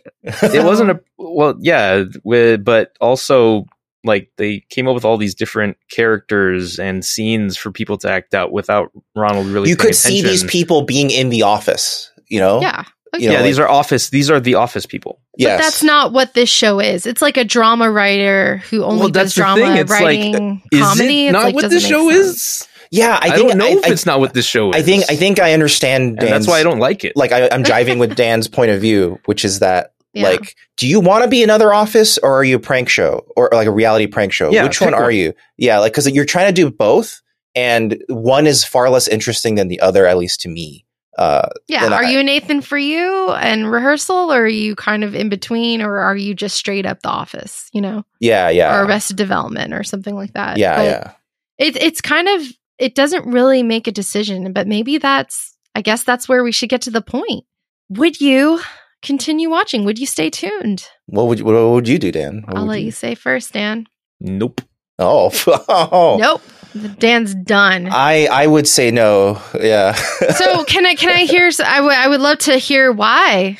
Tell me about it. Why? Um, I mean, I've been getting at it. The like whenever I've been talking about this show, it's just pick what kind of show you want to be. Do you want to tell me about these quirky characters, or do you want me to s- see how Ronald reacts to things? But I can't pay attention to both. and you don't believe that they would settle that moving forward? Maybe they might, but I haven't been given enough confidence to you know Mhm. go in for the long haul. I don't really want to to commit. stick this out. Right. That that makes sense. What about you, Marvin? Uh, I would also say no. And for me, I think it's actually that what clinches the deal of it seeming less interesting to me is actually the, the ending montage where you're kind of seeing like, look how wacky it gets. And I'm kind of like, okay, does that mean they're just going to go for broader, wackier situational humor? Or are they going to like genuinely explore something that's bizarre? But it doesn't seem like they're actually going to explore a bizarre idea. Cause like one, like, like I said, like an interesting thing you could explore is how does like a, a an average dude like Ronald start like becoming friends with James Marsden, right? Like, let's say like how, in, a- in a mundane scenario while they have to do a mundane task, right? Like that could be kind of interesting to see how they cope with that. But Mhm. the the montage seems to show truly like out of left field things that just seem like wacky like the like the mannequin room what the hell's going on there you know like it, it's like crazy but it also makes me like lose confidence in the direction i think the show wants to go. Because even though it's really dry i think the fact that when we discuss it we're laughing a lot. I think shows that some of the content in there is actually pretty good. I think it's just that they keep waffling between are we going to go for something where we're examining what is truthful and what isn't? Or are we going to go for just wacky stuff that's clearly not real and just go for it, you know? So I, I think that makes me less enticed to watch because I, I kind of, eh, I kind of don't think, uh, like I want to, like, what is the, what is the TV viewing, uh, uh, equivalent of not worth the calories, like Prue says, Hmm. British, British baking show. You know, is it worth? I guess is it worth my time Yeah, it's Uh, a worth your time thing. versus like Not worth my the eye pain, the eye strain. yeah, versus like uh like a Nathan for you is just like I can't stop watching that show when we were watching it together. I was like, oh, I want to watch the next one right away. You know, like Well, and I th- I think it's telling that I also have this opinion of the show not having seen Nathan for you or the rehearsal. I don't even have a better example to compare to right now, Hmm, and I still don't want to continue. interesting.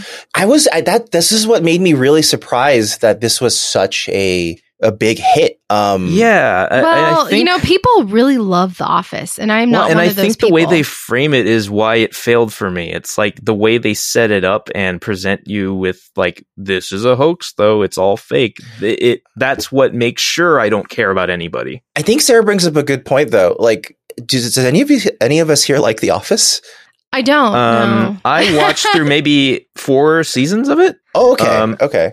Yeah, but like in a communal setting. So like I enjoyed Yeah. myself in in places, but it's not like a high I don't- tier. I don't like The tier it's Office not it's not a high tier thing for me and, and the producers of the show are interviewed and quoted as saying this show is very simple it's the office in court there's nothing deeper So they to actually that. say that. Yes, okay. they're very very clear that it's literally just what if the office was in court I'll be honest Okay. with you. A much more compelling idea that is similar to this for me is what if you found a person who has never even heard about The Office and hired him to work in The Office?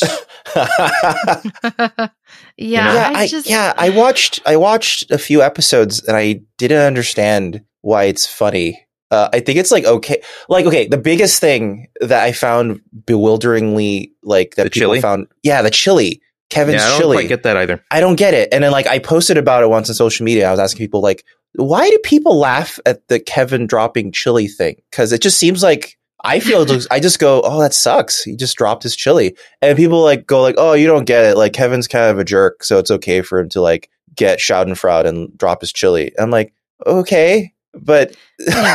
I, I, mean, I think it. there are certain people where shows, like, you know, there's people who love Friends, and I'm not one of those people. There are people I would who say The love Office, is probably a bit better than the Friends, than the Friends. I no, The Office is better than Friends. but like, you know what I mean? Like, Yeah, yeah, I get- I feel yeah, like exactly, these exactly. shows attract certain types of people. wow, we sound really types hoity-toity now. We're like, Yeah, we're- we're- honestly, this is getting a little, this is getting a little. Eh, I don't know if I want to keep on signing on, all I'm signing saying, off on all I'm saying is, uh, personally, I am not one of those people that are gravi- that gravitate towards. yeah, I, I the will say that. I will say personally, yeah. Personally, I'm not saying that those people are less than or anything. I'm not saying that at all. And- what I'm saying is, yeah. I am personally not one of those people that find The Office or Friends enjoyable shows to watch. And the thing is, I genuinely love sitcoms. Like I love the Drew Carey show. I really enjoyed Coach. Like these are uh there's even some seasons of King of Queens, which is funny because it's a meme now, but like I actually genuinely enjoyed King of Queens for a bit until it was obvious that the whole point of King of Queens is that he's just a jack. They're both jackasses and they just do stuff. But I genuinely enjoy sitcoms, you know, and it's, it's not that I don't enjoy Wait, were you waiting for a sitcom to go somewhere? No, no, no, no. I just meant like that. That was the only joke of King of Queens is that they're both horrible people. That's kind of like the only joke. Whereas like the joke of Coach is that they, you know, they have a mundane comedy situation, but it ends in something so crazy and bizarre that you're just like, oh, okay. Or the Drew Carey show is just like Drew Carey himself is so into so many different things, like musicals and like sports and like sci-fi stuff. Like he doesn't. There's a season where he dies and goes to heaven and comes back as a baby. Like it gets fucking crazy, you know. Like, Yeah. so I am willing. I, I was, you know, really on board with the fact that he's willing to do all this weird stuff. And you know, Drew Carey show I, I found is a pretty good I mean, show. me too. I do like sitcoms as well, just certain types. I, it just, Yeah. These are not the types of shows that I'm drawn to personally. And for that reason, I would also not continue watching jury duty. How much of it had you seen? You said you saw the first one. Is, is that um? I've seen bits and pieces of it here and there through Okay. social media and whatnot. You know, since none of us are going to continue to watch it, I believe at the end, they, the final episode where the, the hoax is revealed, they gift him a hundred thousand dollars. Oh, Okay, that's that's not a bad ending to that. that's nice of them. They didn't have to do that.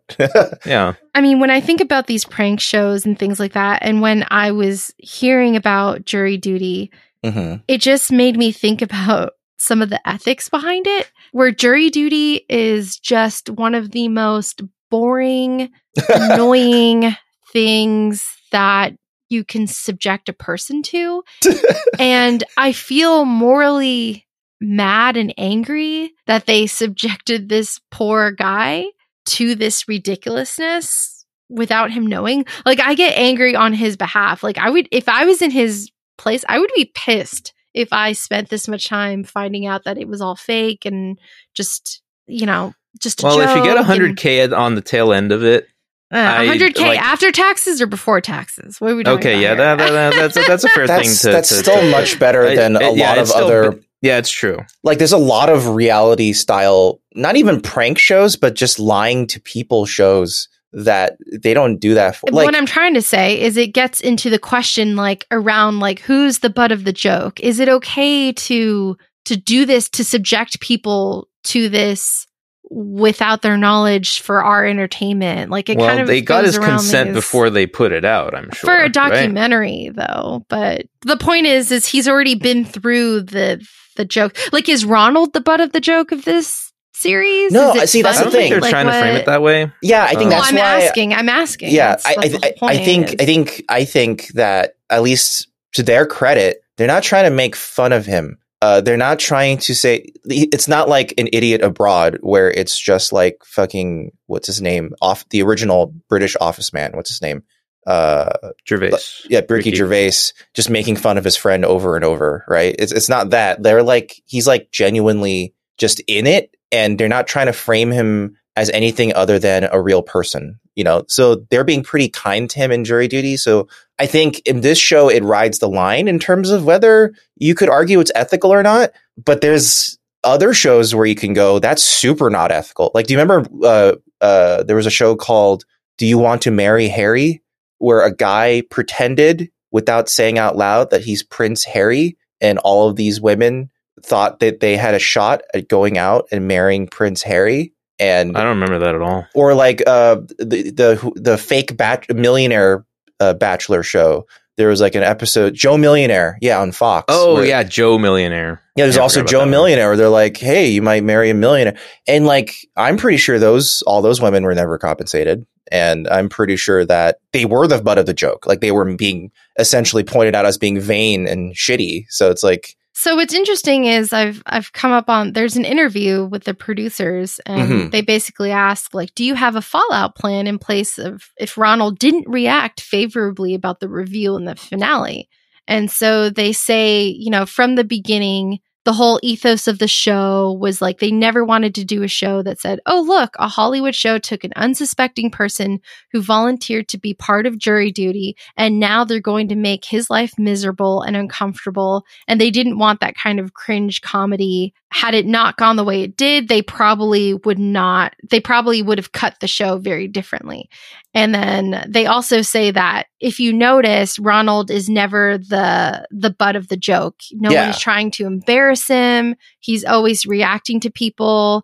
The idea of it is that it's help me pranks. People are in peril and you're placing him in situations where he's viewing comedy and his re- he's reacting to morons. he's a point of view people. character Yeah. almost. He's Mhm. not like Right. a character that you're watching to laugh at. He's like your lens through the rest of this weirdness almost. Well, And- yeah, because at the same time they're trying to display for you, like, look how funny and clever we can write these other people, Yeah. and also look at that guy who's reacting in real time. Yeah, and his reactions are so genuine. Like he, he, like you know, when he says, "Oh, Sonic kind of sucks," huh? You know, like you know, like it's it's a, a Yeah, response. that's just gold. That's just gold. You Yeah, yeah, by- and but he's not the butt of the joke when he's saying that. He's, Exactly. It's just it's just a comedy that happens to be around him and the way he responds to something. So I, I, So, I, I yeah, and, and they also kind of talk about the story points and how they kind of plotted it out and how they basically made like a decision tree and they knew that Hmm. actors needed to get to certain moments Mhm. regardless of what decision Ronald makes Mhm. Mm. you can make the next beat and you're able to reach it. So that's kind of like how they approached it. Um, so basically, for example, they give this example. If a character says to him, I don't know what to do, my girlfriend is mad at me. Should I text her? If Ronald says, Yes, text her, we need the we and we and we need the girlfriend to break up the next thing that will happen is the guy will say she was so annoyed that i was coming on too strong she wants to break up with me and if ronald says Mm. hey take it easy give her a second he'll say she said she's really mad that i'm not texting her that Oh, i'm not damn if texting you do, we've damn broken if you up don't, sort of thing. I so see. it's basically like you then you've reached the next plot point and it's a little bit like you know it's like those choose your own adventure books yeah, it's like, I was about of, to say yeah. it feels like it feels like a Telltale video game. exactly. Yeah. So they had it mapped out where it needed to go because that's another interesting thing I wanted to kind of. Yeah, I feel like that's the most interesting is- thing about yeah. the show now. It's like how they planned it actors, out and yeah. how they executed. It. Why this. did they not show more of that? Like more of the construction of it. That's also one of the most interesting parts of both Nathan for you and the rehearsal is that they extensively go into detail how they are constructing the fiction for the subject.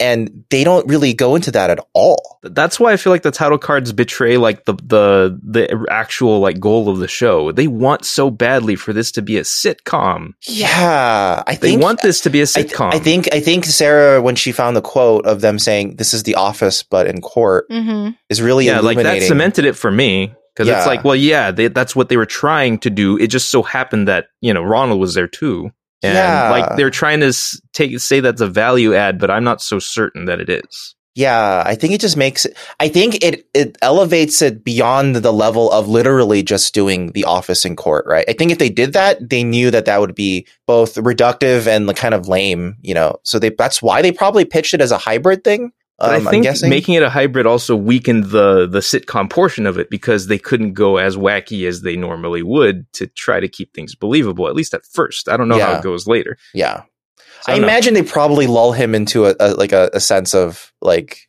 okay, this is normal. The way they're acting is normal, and then they take it a little right. further each time and a little further each time, and you know, Yeah. I mean, it's bottom at the end of the day is Ronald did get compensated for this hellish, I mean, maybe funny situation they put him through. I would personally think being put through jury duty fake he claimed he was excited. is, is so terrible. But you yeah, know, what? like more I, power I, I to would Ronald. say calling it hellish is presumptuous if we haven't well, seen that's the me. rest of the show. I, I would think it's yeah, I think personally we No wouldn't matter like it, but I think it helps that his genuine response was excited. Like, Yeah. like, he, Yeah. when they he when was they being entertained. Yeah, he was like, "Oh, sequestering! How exciting!" You know, like I think he literally thought he was like going through an exciting thing that he hadn't done So before. he does this for three weeks, by the way. Wow, It's Three long- weeks. That's a long time for this crew and cast. Three Yeah, weeks. that's re- that's- and that's a lot of dedication from everyone involved. Wow, That's what I'm saying. It like is. I'm really impressed by the cast and and like crew involved with this.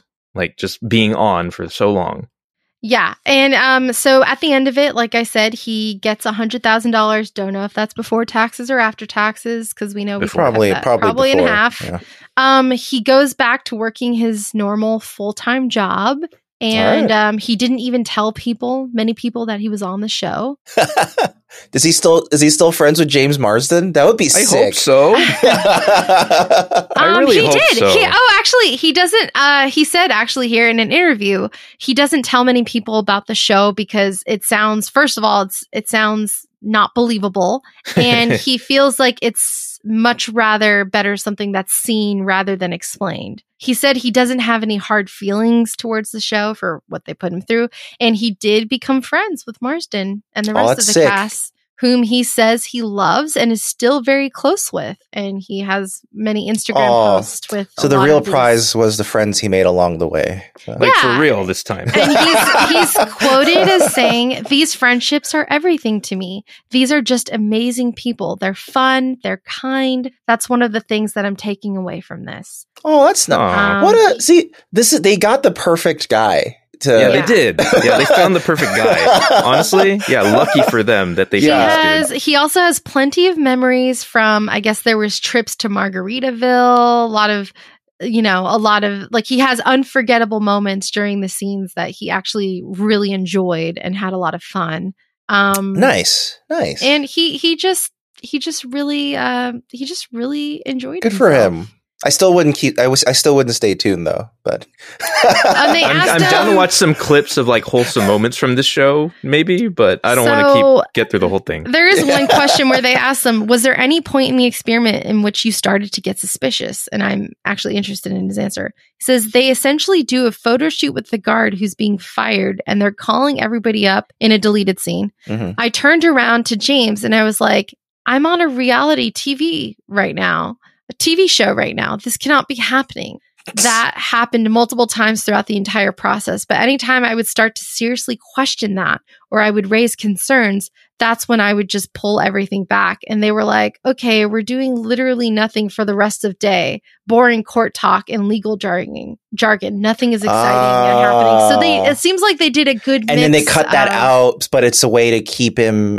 That's so much They work look- for the actors. Oh my god! So They're like, they would okay, rest of the day, all do boring shit. regular Yeah. stuff. Yeah. Oh, that's crazy, man. So, so that's how- good that they actually did fill in. Not all of it was just ridiculous all the time. There was How- yeah, maybe this How BTS stuff's way more interesting. How did Yeah. they get the lawyers, the acting lawyers, to act like real lawyers? I mean, Like- there's probably actors that were former lawyers. I believe. Okay, Uh, okay. yeah, We're I, in I LA, absolutely Marvin. believe this. Yeah, everyone, absolutely. everyone has an experience Okay, somewhere. yeah. There's probably But lawyers see, that are like. but see, if this was I if this was like law. Nathan for you, Nathan would have been like, so we hired real lawyers to be actors in this situation, and one of them was one of the actors wasn't a lawyer, so I had him take a two week law law school course in order to get a believable law degree. Like he would probably do shit like that, and that would be like part of the amazement of the show. and I would like to know. I mean, you I'm just more- want to watch more Nathan for you. We get it. I just want to know how they did this.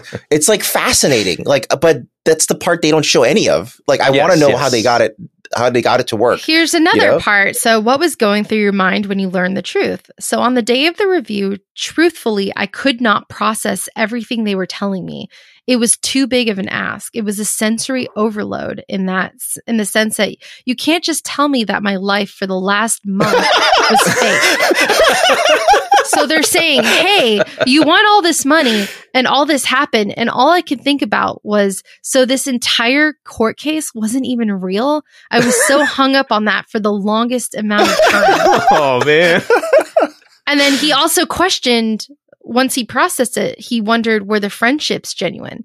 And Oh, he yeah, said sure. imme- immediately after the reveal, everybody came up to him and they reassured him, like, hey, just so you know, yes, we were acting the whole time, but we really did bond with you. And the conversations we had with you were real. And everything I told you about myself was real.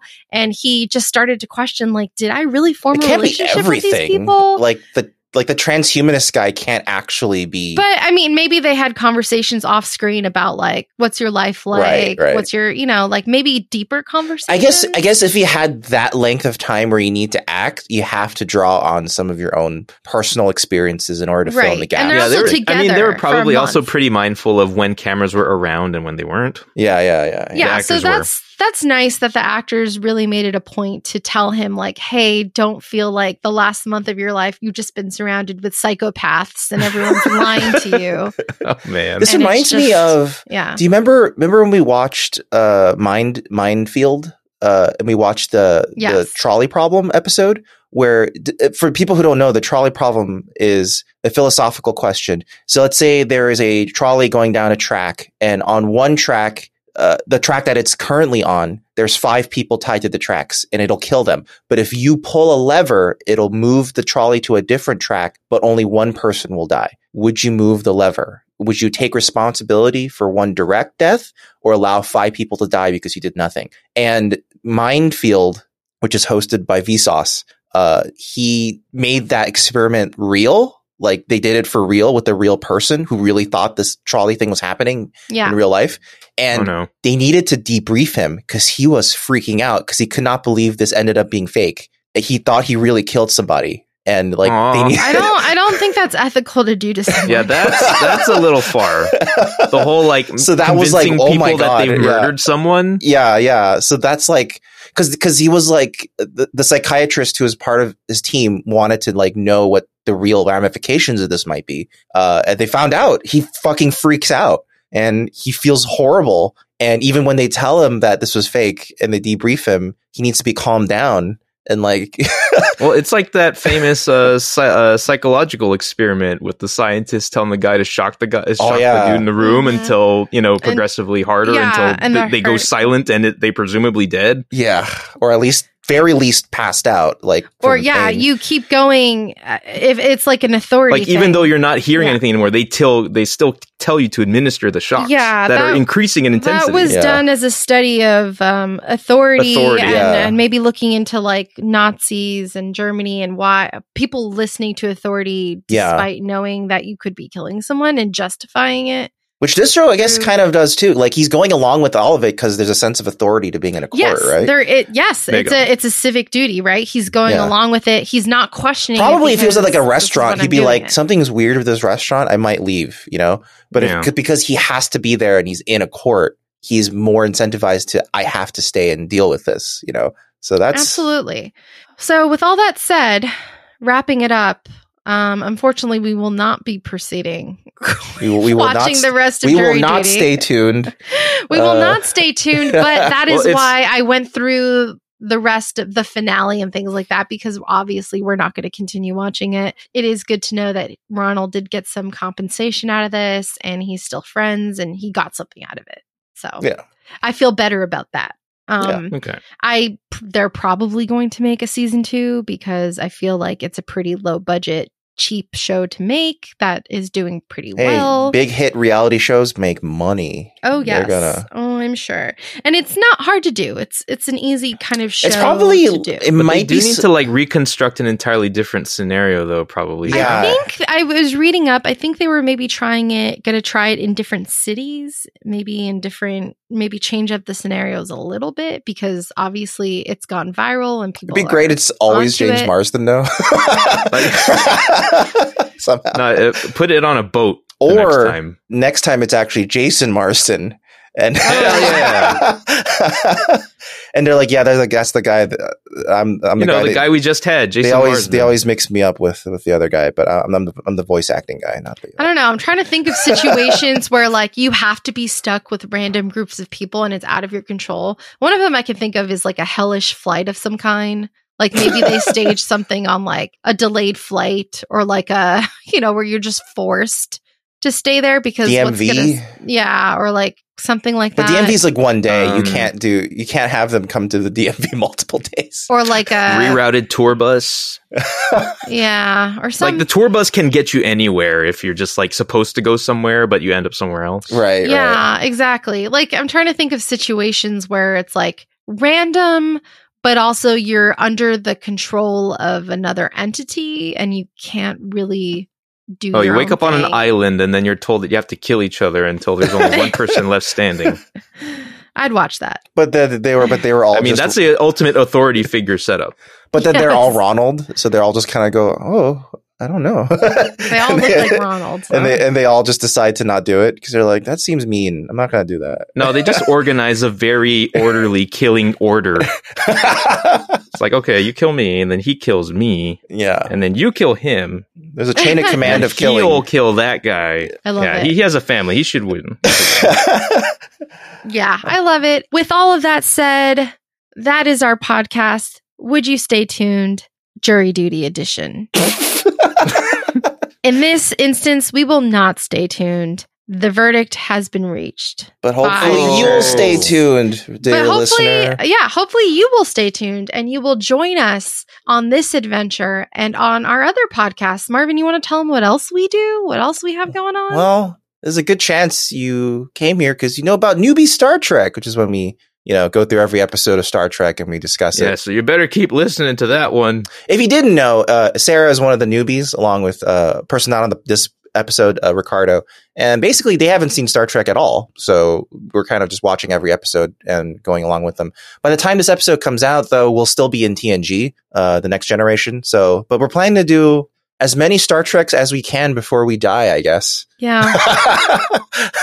so, So what, like two? I think we might we might die Wait, I'm, before we I'm can just speaking for finish. myself. We Oh, might that's die dark. before That we is can dark. finish any of it. To Oh, be man. honest.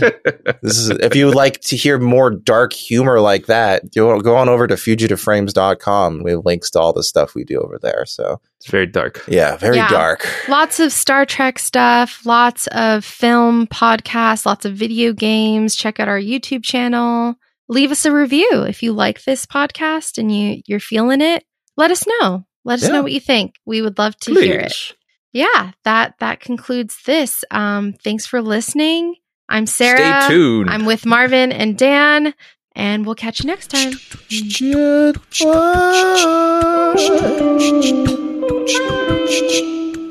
Please stay tuned.